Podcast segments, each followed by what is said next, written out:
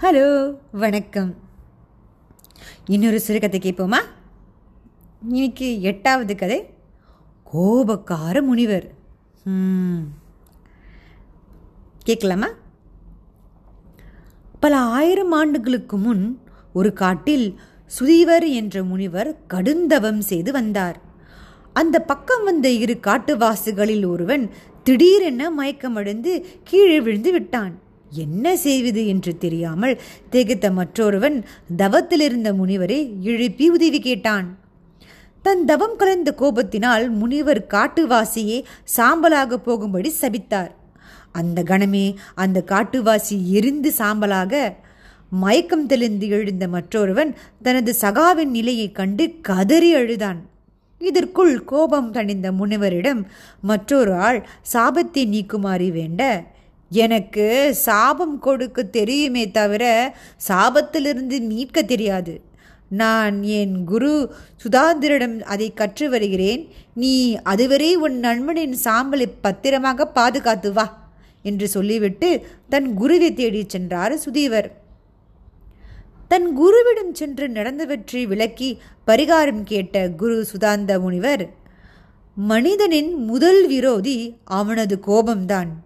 நீ கொடுக்கும் சாபத்தினால் உன் தவ வலிமை குறிந்துவிடும்.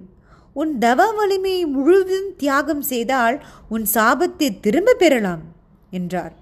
அதற்கு இணங்காமல் வேறு யோசனை சொல்லும்படி கேட்டார். சுதீவா விஷ்ணுபுரத்தில் மாதவன் என்ற புண்ணிய ஆத்மா இருக்கிறான். அவன் இல்லறத்தில் இருப்பவன்.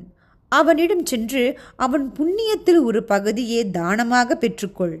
அதை கொண்டு அந்த காட்டுவாசியை உயிர்ப்பிக்கலாம் என்றார். சுதீவர் அந்த மாதவனை தேடி சென்றார். செல்லும் வழியில் மிக அழகான ஒரு இளம் பெண் தென்பட்டாள். அவள் அழகில் கிருங்கி போய் அவளையே உற்று பார்க்க அதனால் கோபமடைந்த அந்த பெண் முனிவரான நீ என் போன்ற பெண்ணை இப்படி உற்று பார்க்கலாமா? உனக்கு வெக்கமாக இல்லையா? என்று கேட்டதும் சுதீவருக்கு கடுங்கோபம் உண்டாயிற்று. அடி பெண்ணே உன் அழகினால் தானே உனக்கு இவ்வளவு கர்மம். நீ அழகற்ற அவலட்சணமான பெண்ணாக மாறுவாய் என்று சபிக்க அந்த பெண்ணும் அவ்வாறே மாறிவிட்டாள். பிறகு சுதீவர் விஷ்ணுபுரத்தை அடைந்தார். வழியில் ஒரு இளைஞனிடம் மாதவனது வீட்டுக்கு வழி கேட்டார். ஆனால் அவன் மாதவனுடைய பெண் மிக அழகானவள். அதனால்தான் அவன் வீட்டுக்கு வழி கேட்கிறியா? உன்னை போன்ற முனிவருக்கு இதெல்லாம் தேவையா? என்று திமிராக கேட்டான். அவனை ஊமையாக வேண்டும் என்று சுதீவர் சபித்துவிட்டு ஒருவாறு மாதவனின் வீட்டை கண்டுபிடித்தார்.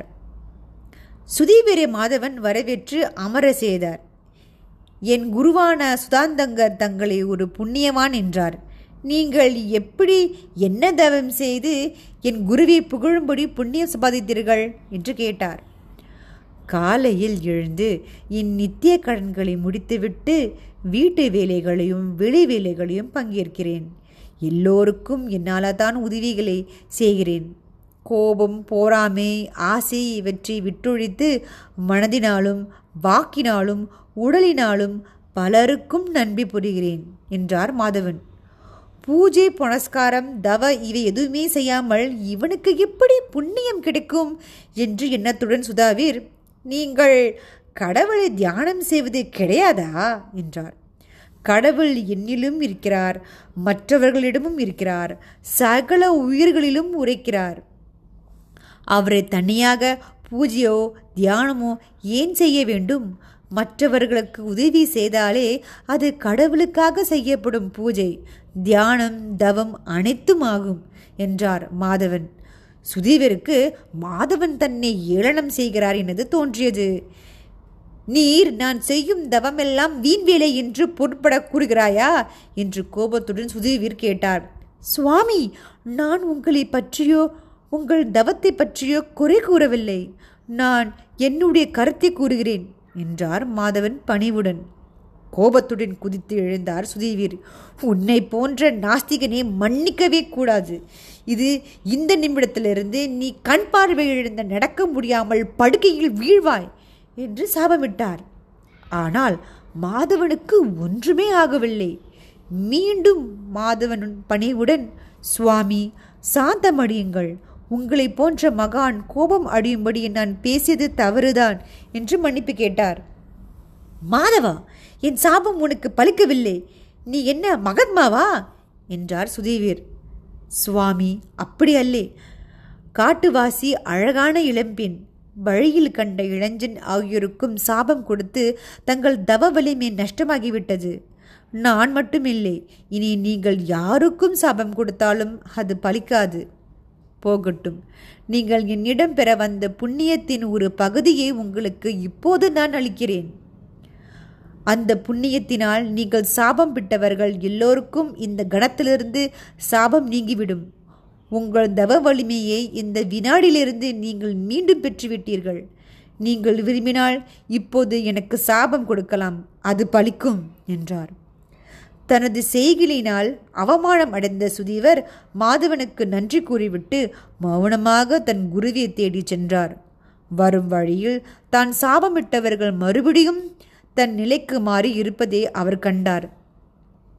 தனது குரு சுதாந்தரிடம் நடந்தவற்றை கூறி அதற்கு விளக்கம் கேட்டார். தவத்தினால் பல சக்திகளை அடையலாம். ஆனால் தன் கடமையை சிறப்பாக செய்பவனும் பிறருக்கு உதவி செய்வதையே லட்சியமாக கொண்டவனுமான ஒரு மனிதன் ஒரு தவ யோகியை விட அதிக புண்ணியம் செய்தவன் ஆகிறான் என்றார். குருவே இப்போது மாதவன் தான் செய்த புண்ணியத்தை தானம் செய்துவிட்டான். ஆகையால் அவனுடைய சக்தியும் குறைந்துவிடும் அல்லவா?